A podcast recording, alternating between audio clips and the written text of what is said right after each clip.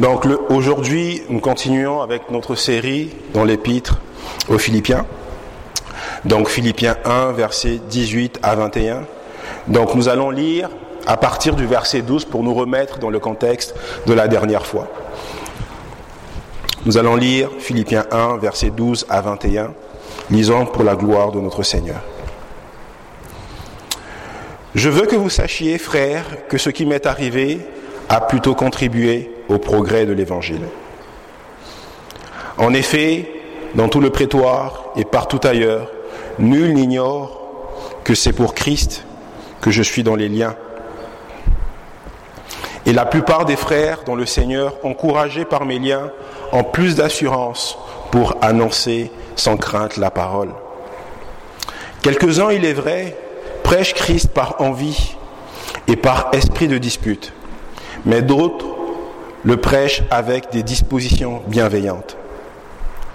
Ceux-ci agissent par amour, sachant que je suis établi pour la défense de l'Évangile, tandis que ceux-là, animés d'un esprit de dispute, annoncent Christ dans des intentions qui ne sont pas pures et avec la pensée de me susciter quelques afflictions dans mes liens.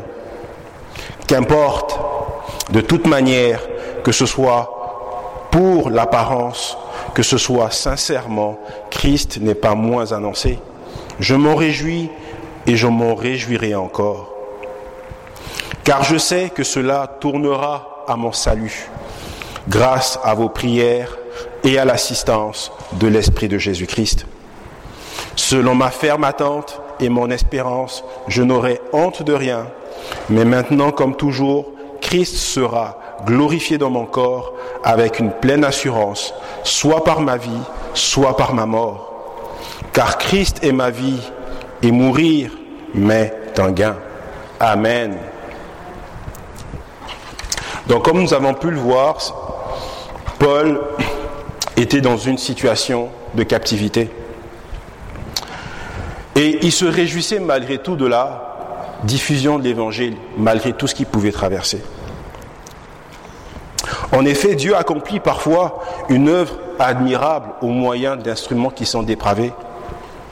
Malgré tout, Paul se réjouissait du fait que la parole de Dieu était annoncée dans tout le prétoire et partout ailleurs. La joie dont il est question ici est loin d'être une joie humaine ou charnelle. C'est une joie dans le Seigneur. C'est une joie au-dessus de toute circonstance. Paul servait son Seigneur avec joie malgré cette adversité. D'une part, il voulait rendre témoignage à travers ces épreuves, qu'on puisse glorifier Dieu à travers ces épreuves. Il y avait en Paul aucune froideur malgré ce qu'il pouvait vivre. Il avait toujours cette joie, cet enthousiasme-là que la parole soit, soit diffusée. D'autre part, peut-être que Paul avait à l'esprit les malédictions qu'avait le peuple de Dieu, qu'on peut lire dans Deutéronome 28, verset 47. Pour n'avoir pas au milieu de l'abondance de toutes choses servi l'Éternel ton Dieu avec joie et de bon cœur, tu serviras au milieu de la faim, de la soif, de la nudité et de la disette de toutes choses. Tes ennemis que l'Éternel enverra contre toi, il mettra un joug de fer sur ton cou, jusqu'à ce qu'il t'ait détruit. Peut-être que Paul était en joie, il voulait se réjouir pour ne pas avoir ce genre de malédiction. Et peut-être qu'il avait conscience de ce qui pouvait lui arriver s'il était froid, distant et manquait de joie dans son service. Il était déterminé à ce que rien n'envahisse et ne détruise sa joie en Christ. Cela même était son droit de naissance en tant que chrétien. Malgré l'opposition, il éprouva une joie, une vraie joie, mais il avait d'autres raisons de se réjouir alors qu'il regardait vers l'avant, il regardait vers son Dieu Tout-Puissant. Cet autre aspect de sa joie est basé sur trois choses.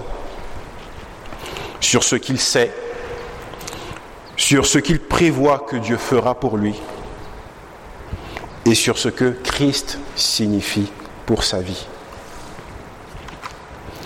Paul sait qu'il connaîtra la délivrance. Il a cette assurance-là qu'il va être délivré. Parce qu'il sait que sa détresse aura pour résultat sa justification devant Dieu. D'une part, et ça c'est notre premier point. Et ensuite, il sait que cela tournera à sa faveur par les prières des Philippiens et aussi par la provision de l'Esprit Saint. Notre deuxième point. Enfin, Paul s'attend à ce que Christ soit honoré, soit exalté, parce que son Seigneur compte pour lui plus que tout le reste, plus que toute l'adversité. Notre troisième point.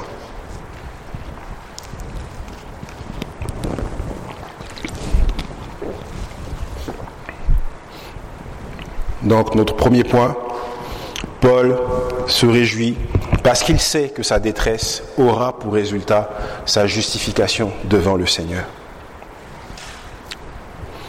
Il dit, car je sais que cela produira ma délivrance. Il est convaincu qu'il sera acquitté de cela par la cour céleste, même s'il sait que la cour des hommes ne la quittera pas, mais il a cette certitude que la cour céleste la quittera. Mais de quoi va-t-il être délivré? Veut-il dire de sa délivrance de la prison? C'est littéralement le mot salut. Ce mot peut être traduit par salut, soit par délivrance, parce que nous savons aussi que le salut est la délivrance du péché. Nous soutenons que Paul parle de sa délivrance divine d'une fausse accusation parce qu'on parle d'un tribunal céleste. En d'autres termes, sa délivrance dans le sens où il a quitté du mal fait devant Dieu et non devant les hommes. Aussi, il peut s'agir de la délivrance de la prison à cause de la phrase du verset 20, en attente et à mon espérance. Ce langage est presque exclusivement pour le salut ou pour la rédemption, lorsque toute la création est rachetée, comme nous le voyons dans Romains 8, 18 à 22. Paul n'y a Dieu que pour sa position devant Dieu. Ce que pensent les hommes ne lui fait aucun mal, mais il n'a Dieu que pour sa position en Christ. Mais le troisième, et peut-être le plus important, est la suivante, la phrase. Cela aboutira à mon salut ou à ma délivrance. Et nous voyons aussi que c'est une citation directe lorsque nous regardons le livre de Job, dans Job 13, verset 16. Le contexte de ce verset montre que Job s'inquiétait d'avoir raison devant Dieu. Il ne s'inquiétait pas d'avoir raison devant les hommes. Parce que Paul cite Job 13, 16. Paul aussi dans ce passage est concerné par le fait qu'il a raison. Quoi qu'il en soit, nous voyons que Paul a confiance en la présence de Dieu par rapport à tout ce qu'il est en train de traverser. Lorsque nous regardons Job 13, 16, vous vous souvenez de l'histoire de Job Dans le début du livre, lorsque Job est irréprochable et droit, qu'il craint Dieu et qu'il se détourne du mal. Dieu dit qu'il n'y a personne comme Job sur la terre. Puis un jour, Satan se présente devant le Seigneur et le Seigneur demande à Satan, As-tu pensé à mon serviteur Job pour le tenter et le mettre à l'épreuve? Voilà l'idée. Alors Satan relève le défi. Et finalement, tous les enfants de Job sont tués. Tous ses enfants sont tués. Et tous ses biens sont détruits. Et la femme de Job dit même, maudit Dieu et meurt. C'est sa femme qui dit, maudit Dieu et meurt. Les trois amis de Job viennent l'aider et la majeure partie du livre est consacré aux conseils qu'il lui donne. Et ce sont, on le sait tous, des mauvais conseils. Ils disent essentiellement que Job a péché. et que cela est la raison pour laquelle il vit tout ce qu'il est en train de vivre. Mais Job, avant tout, soutient son innocence dans tout ce qu'il est en train de vivre. Il appelle les conseils de ses amis des proverbes ou des sentences de cendre, en effet qui n'ont aucun impact sur sa position devant le Christ. Il déclare ensuite qu'il n'a pas péché au point de mériter ce genre de punition. Et il dit dans Job 13,15, même s'il me tuait, je continuerai à espérer en lui. Même s'il me tuait, je continuerai à espérer en lui. Oui, je défendrai ma conduite devant lui. Job 13, de 16 à 18, cela même peut servir à mon salut, car aucun impie n'ose se montrer en sa présence. Écoutez attentivement mon propos, prêtez l'oreille à mon explication. Me voici prêt à défendre ma cause, et je sais que j'ai raison. Il est clair que le souci de Job est de montrer qu'il est droit devant le Seigneur, qu'importe ce que les hommes peuvent penser. Il n'a rien fait de mal, et pour démontrer cela, Job le dit au verset 15. En d'autres termes, Job sera délivré de toute accusation de faute. Il sait dans son propre esprit qu'il sera acquitté. Il a cette ferme assurance qu'il va être acquitté. Car quel impie oserait traîner Dieu devant un tribunal et penserait réellement gagner? Job croit qu'il est innocent. Et cela nous arrive aussi dans le monde dans lequel nous vivons. Ça peut être dans nos familles, des accusations portées contre nous, des fois qui sont sans fondement. Mais notre intérêt, c'est le Seigneur, c'est de plaire à Dieu et non pas de plaire aux hommes. Même si notre famille nous rejette, le Seigneur, lui, il nous recueille dans son amour. Et l'état d'esprit de Job le confirme. Même s'il me tuait, je continuerai à espérer en lui, quoi qu'il arrive. Job a complètement et sans aucune hésitation confiance à son Dieu. Job était préoccupé par le fait qu'il soit montré comme étant juste devant Dieu pas devant les hommes, mais devant son Seigneur. Que ses supposés amis n'aient pas raison de dire qu'il a lui-même péché et que c'est la raison pour laquelle tous ces problèmes lui sont arrivés. Ils étaient dans le tort. Et lui, il était convaincu que tout ce que Dieu faisait, c'était pour son bien. Et c'est pour ça qu'il mettait toute sa confiance en lui. Et donc, tout comme Job a utilisé la phrase du verset 16, cela même peut servir à mon salut, à ma délivrance, pour montrer son, innocence, dans ce cas. De même, de même Paul l'utilise là, en effet, dans Philippiens 1, verset 19, pour montrer son innocence également. Paul se réjouit malgré toutes les difficultés qu'il rencontre. De la prison de Rome aux frères qui sont envieux, qui prêche Christ pour le nuire. Il se réjouit parce qu'il sait, au verset 19, qu'à la fin, tout finira par sa délivrance. Tout finira par sa délivrance. Il sera démontré qu'il est dans le droit chemin, libéré de toute accusation et de mauvaise action. Il n'est pas un missionnaire tout à fait dépassé par un péché quelconque. Pas du tout. Il n'a rien fait de mal. Il a confiance au Seigneur et il n'a rien fait de mal. Pour Jean Calvin, même s'il complote pour sa destruction, Paul a confiance que toutes leurs tentatives n'auront d'autre effet que de glorifier Christ en lui. Et ce qui est très salutaire. Mais d'où vient cette confiance de la part de Paul? D'où tire-t-il cette confiance? Et en effet, c'est d'après ce qu'il enseigne ailleurs dans Romains. Romains 8, verset 28. Nous savons du reste, frères, que toute chose concourt au bien de ceux qui aiment Dieu. de ceux qui sont appelés selon son dessein.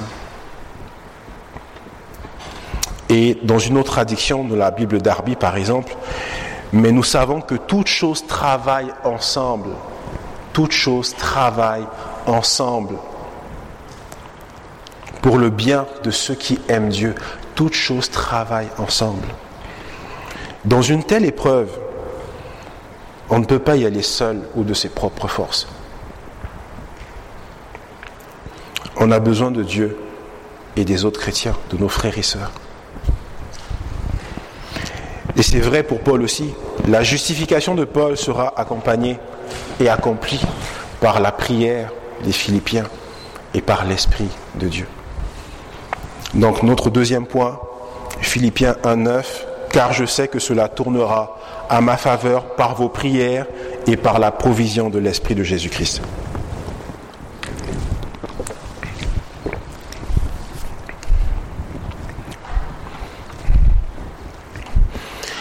Que Paul soit montré comme étant dans le vrai au jour du jugement, il faudra les prières de ses frères philippiens. Et surtout, l'Esprit Saint. Dans cette épreuve, Paul pourrait se décourager. Ça nous arrive à tous dans les épreuves de faiblir, de se décourager, de perdre espoir,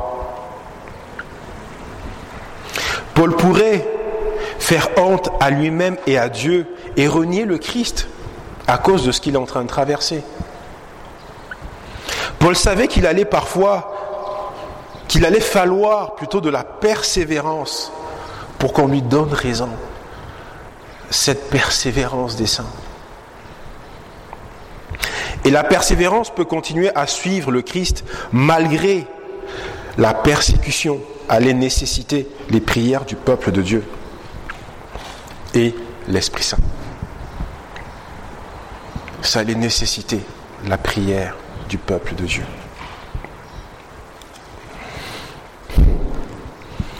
Paul n'était pas préoccupé par son salut ou par le fait qu'il pourrait perdre son salut. C'est pas ça qui le préoccupait. Pas du tout. Car Paul venait de dire dans Philippiens 1.6, car j'ai l'assurance de ceci même, que celui qui a commencé en vous une bonne œuvre l'achèvera jusqu'au jour de Jésus-Christ. Il avait cette phrase-là en lui. Car j'ai l'assurance de ceci même, que celui qui a commencé en vous une bonne œuvre l'achèvera jusqu'au jour de Jésus-Christ. Paul savait aussi, bien que quiconque, que Dieu avait commencé une bonne œuvre en lui il avait cette certitude-là. Et que Dieu le garderait par sa propre puissance. Que, Dieu, Dieu le garderait par sa propre puissance. Comme il le dit dans 1 Pierre 1, verset 5. Mais le fait est que Paul devait néanmoins persévérer dans ces afflictions-là. Il devait lutter, se battre, espérer en Christ.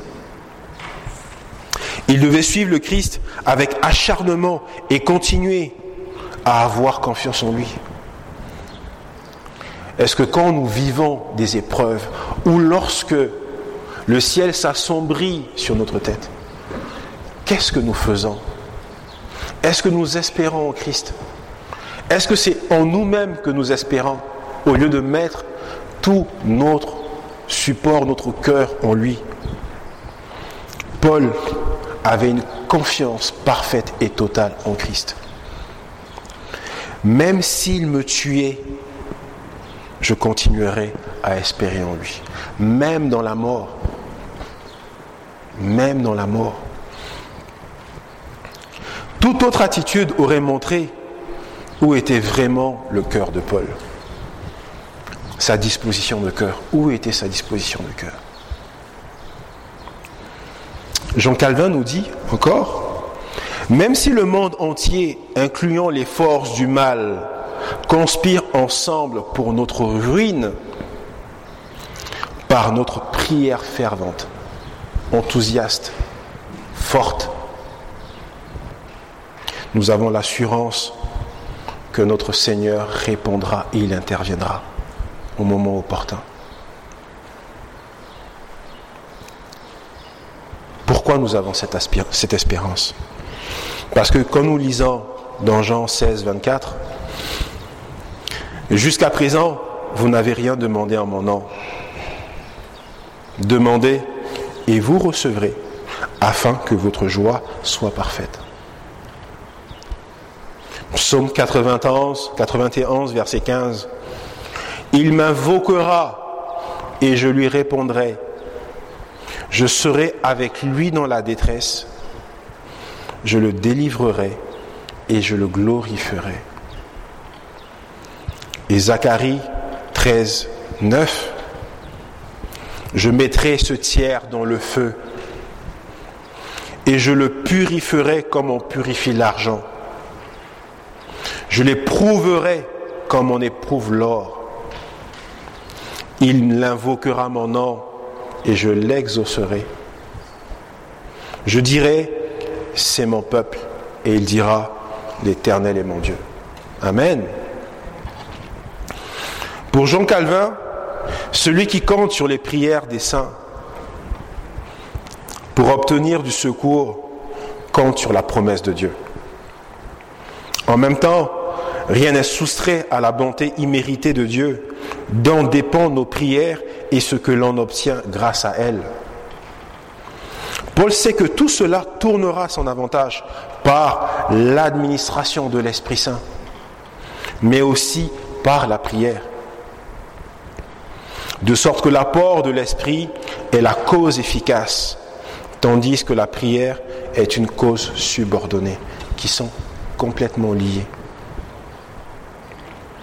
Par la prière, l'Esprit de Dieu verse en nous tout ce qui est nécessaire.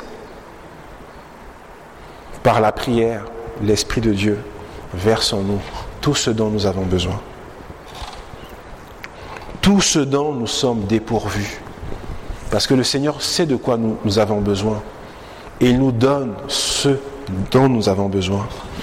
Paul ne s'inquiétait pas de savoir s'il abandonnera ou non la foi. Loin de là, il avait pleinement confiance qu'il n'abandonnerait pas la foi. Même dans son temps de persécution, il allait continuer à magnifier le Seigneur dans son corps. Notre troisième point,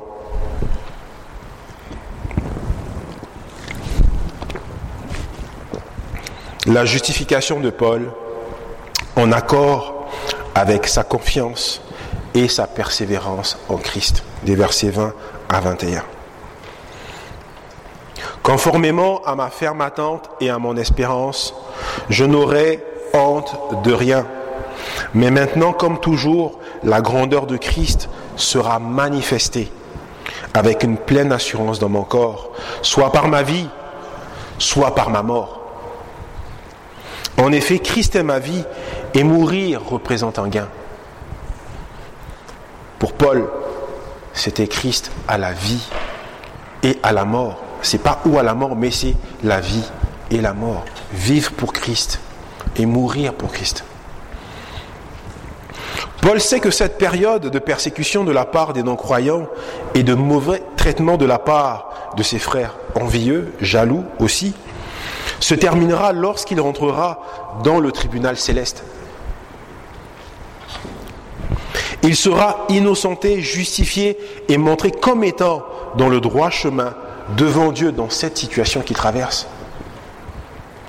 Paul sait que cela se produira grâce aux prières de ses frères.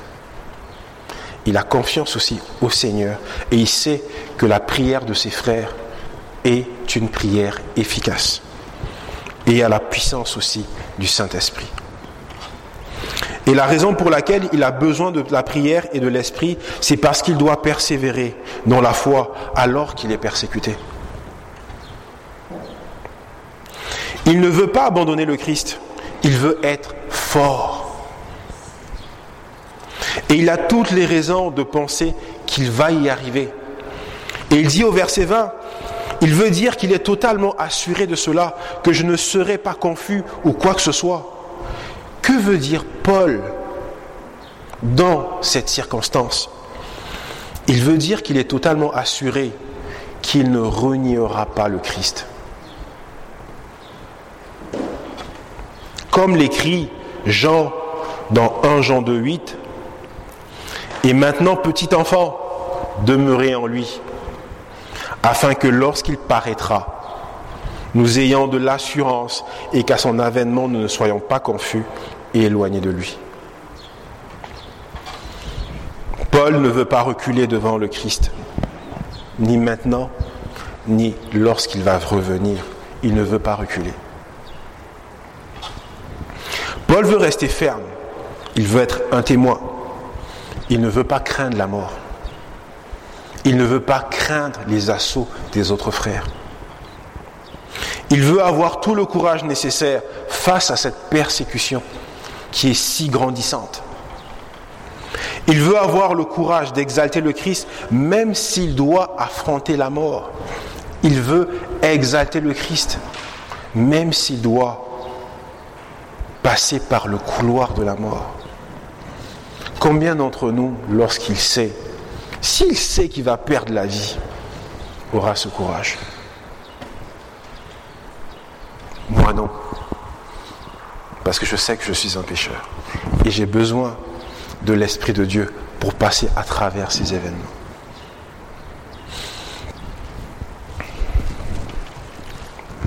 C'est ainsi qu'il en a toujours été pour Paul. Telle est sa manière de vivre. Il en a été ainsi jusqu'à présent et il sera toujours ainsi pour toujours.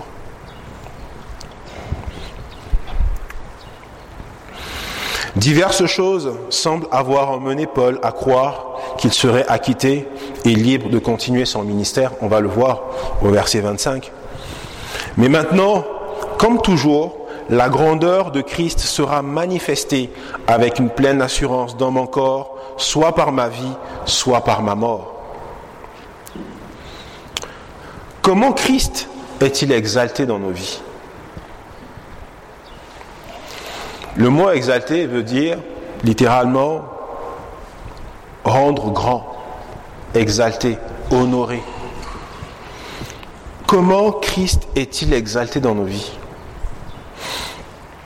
Chaque fois qu'il devient clair que nous estimons que Christ est plus grand que nous-mêmes, il est exalté.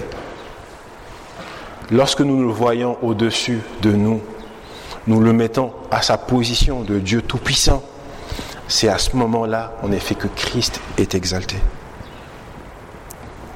Paul était ici simplement en train de suivre l'exemple de Jean-Baptiste. Lorsqu'il dit dans Jean 3, verset 30, il faut qu'il croisse et que je diminue. Il faut que Jésus puisse s'élever et que moi, Jean-Baptiste, que je puisse descendre, me rabaisser, parce qu'il est le Dieu Tout-Puissant. Un commentateur fait remarquer que les étoiles sont beaucoup plus grandes que le télescope. Et pourtant, le télescope les magnifie et les rapproche. Lorsqu'on regarde un télescope, le télescope a tendance à rapprocher les choses qui sont lointaines.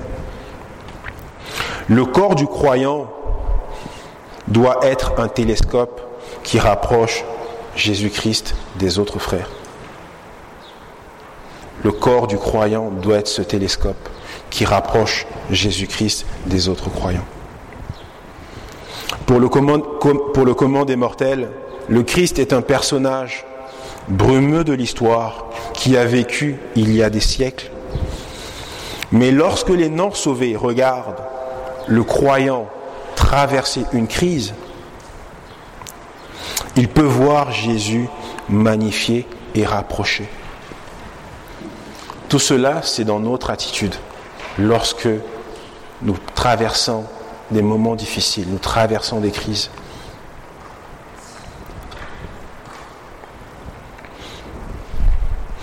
Le télescope rapproche les choses lointaines et le microscope fait paraître grandes les choses qui sont petites. Pour l'incroyant, pour celui qui ne croit pas, Jésus n'est pas très grand. D'autres personnes et d'autres choses sont bien plus importantes. C'est ce que nous voyons dans le monde aussi.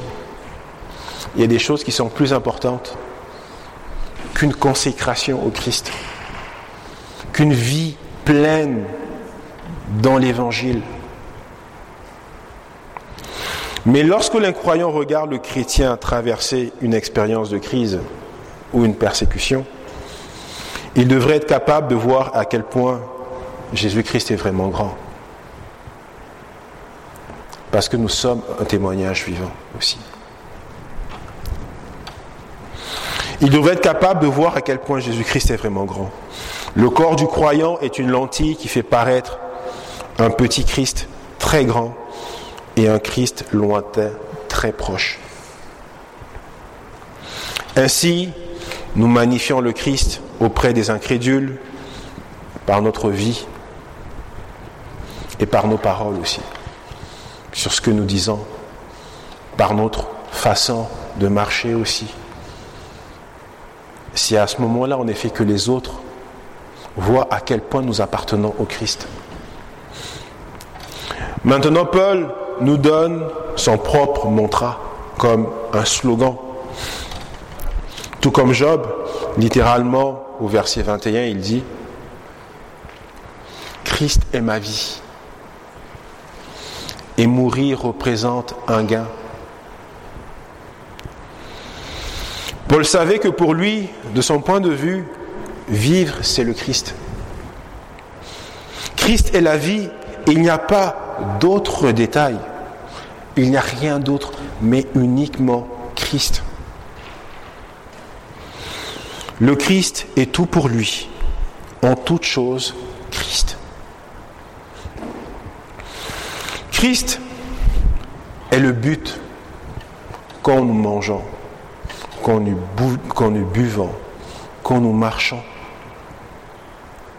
même quand nous travaillons.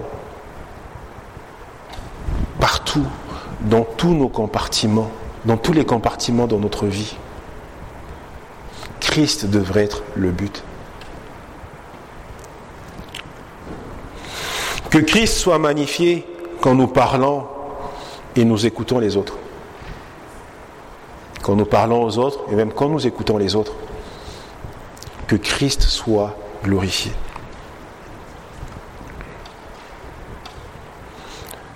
Et que tout ce que nous faisons aussi soit fait pour la gloire de notre Dieu. Galate devint, j'ai été crucifié avec Christ, et ce n'est plus moi qui vis, c'est Christ qui vit en moi. Et la vie que je mène maintenant dans la chair, je la mène par la foi au Fils de Dieu, qui m'a aimé et s'est livré pour moi. Parce que Paul avait cette perspective, il pouvait dire pour lui que la mort est un gain. Parce que pour lui, Christ, c'est sa vie. Combien de fois le monde pense-t-il à la mort comme une perte? Pour le monde, la mort est une grande perte. On a eu des Nelson Mandela, des Martin Luther King qui sont décédés. Il y en a qui disaient quelle perte pour l'humanité. Qu'est-ce qu'ils ont fait pour le Christ? Qu'est-ce qu'ils ont, accompli dans ce bas monde, si ce n'est des choses matérielles, des œuvres de ce monde qui sont éphémères, qui passent leur temps?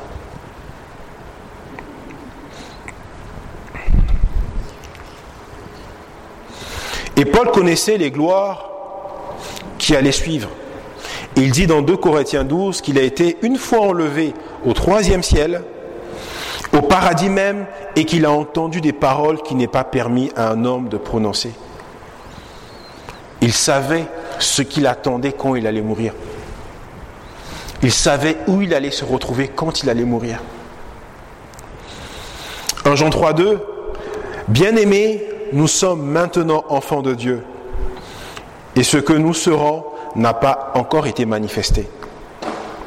Mais nous savons que lorsque cela sera manifesté, nous serons semblables à lui, parce que nous le verrons tel qu'il est. Amen. Il y a une gloire qui nous attend, où il n'y a pas de pleurs, il n'y a pas de larmes, il n'y a plus de douleur. Et ça, c'est un gain total en l'éternel Dieu Tout-Puissant. Paul sera avec Christ, car cela est bien meilleur, au verset 23, nous le voyons. Mais cette expérience future ne lui donne de la joie que parce que, dans le présent, le Christ signifie tout pour lui. Vivre, c'est le Christ.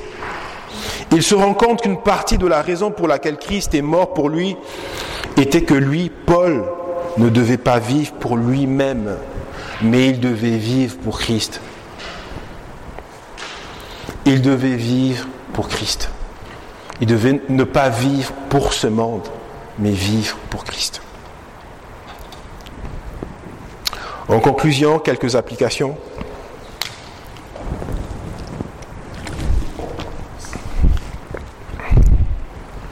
Première application, le procès difficile de Paul prouvera qu'il est juste et son caractère est juste. De manière générale, cela arrive aux chrétiens d'aujourd'hui qui sont souvent accusés à tort. Même dans nos propres familles, souvent, vous savez, on est combattu parce que nous croyons au Christ. Nous avons mis notre espérance en Christ et on est souvent combattu. Mais cela se terminera par notre délivrance. Même si nous ne sommes pas dans une situation où nous sommes accusés à tort comme Paul ou Job, nos épreuves difficiles montrent notre caractère, notre persévérance, notre attachement au Christ. Les problèmes sont une bonne chose, les persécutions sont une bonne chose pour nous. Pour notre marche chrétienne, les circonstances font progresser notre foi. Et ces épreuves aussi nous rendent semblables à Christ. 2 Thessaloniciens 1, versets 5 à 7. C'est une preuve du juste jugement de Dieu pour que vous soyez jugés dignes du royaume de Dieu pour lequel vous souffrez.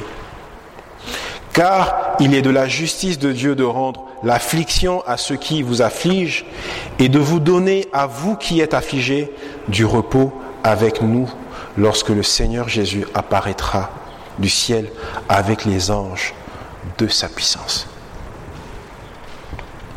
Deuxième application,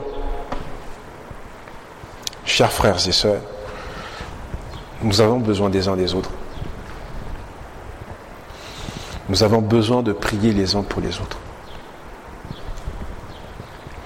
En tant que disciples du Christ, nous nous aidons mutuellement à persévérer dans cette marche chrétienne, à continuer à avancer dans la foi. Si nous avons des doutes sur Dieu et sa parole, nous pouvons le faire savoir à un frère qui peut nous aider à les surmonter aussi. À prier ensemble, à méditer ensemble.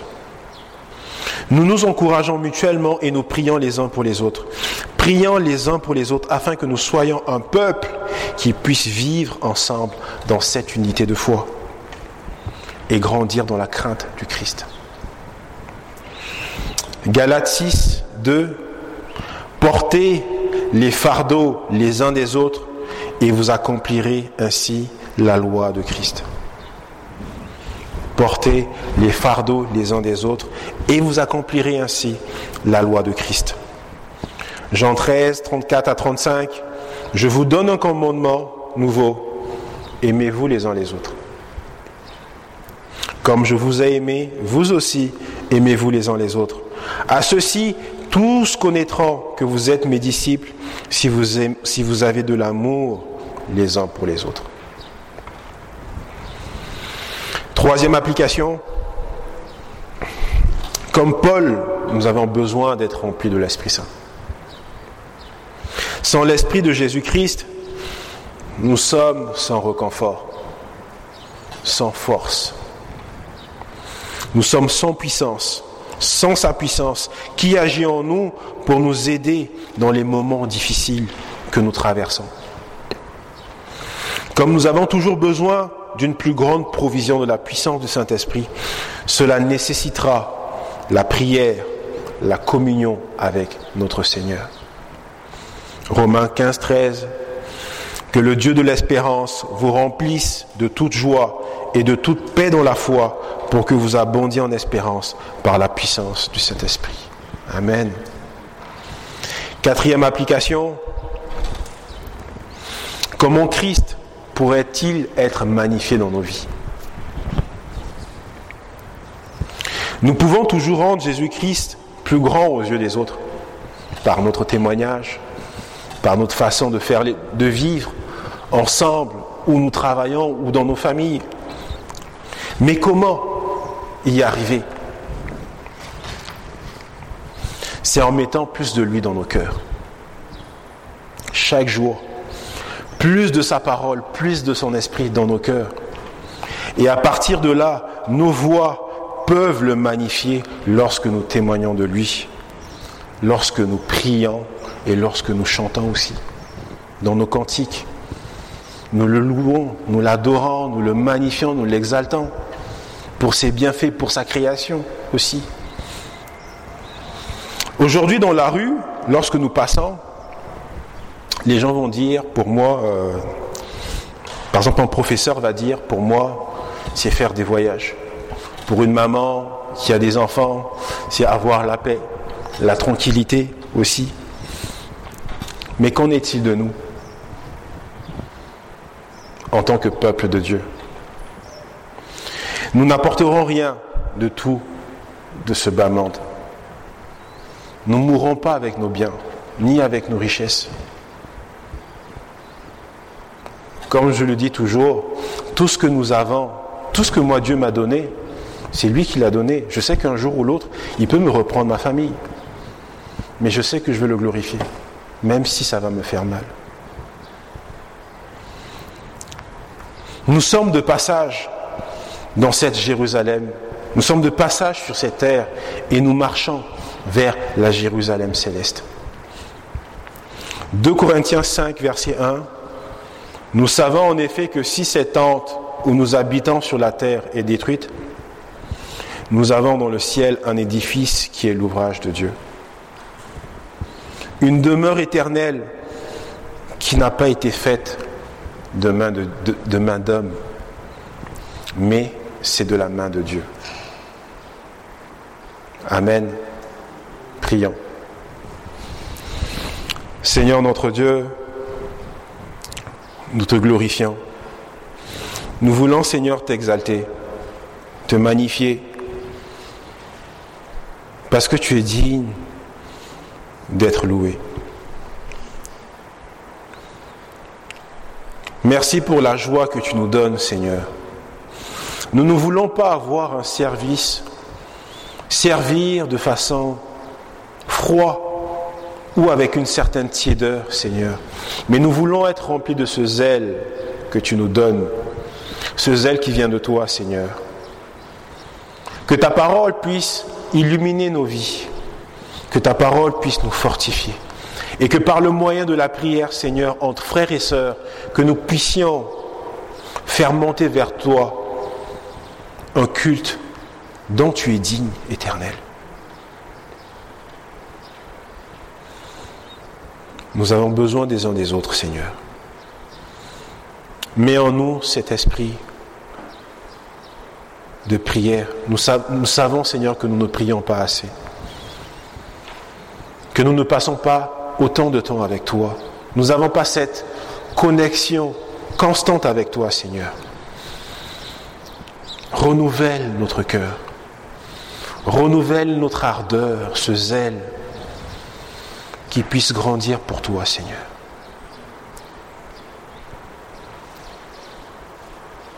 Nous te rendons grâce pour le témoignage de Paul, de Job, qui se sont donnés corps et âme pour toi, Seigneur. Et que malgré, Seigneur, les persécutions, malgré les difficultés que nous traversons, personnellement, individuellement, collectivement, en tant qu'assemblée, Seigneur, mais que nous soyons unis en toi, notre Dieu. Que dans l'épreuve, que tu sois magnifié. Que dans l'épreuve, Seigneur, que tu sois glorifié. Que dans l'épreuve, Seigneur, que tu sois grand aux yeux de ceux qui ne te connaissent pas, éternel. Garde-nous en toi. Que ta parole sainte, Seigneur, nous protège et nous garde. Nous te rendons toute la gloire et toute l'honneur. J'ai prié au nom de Jésus. Amen. Amen.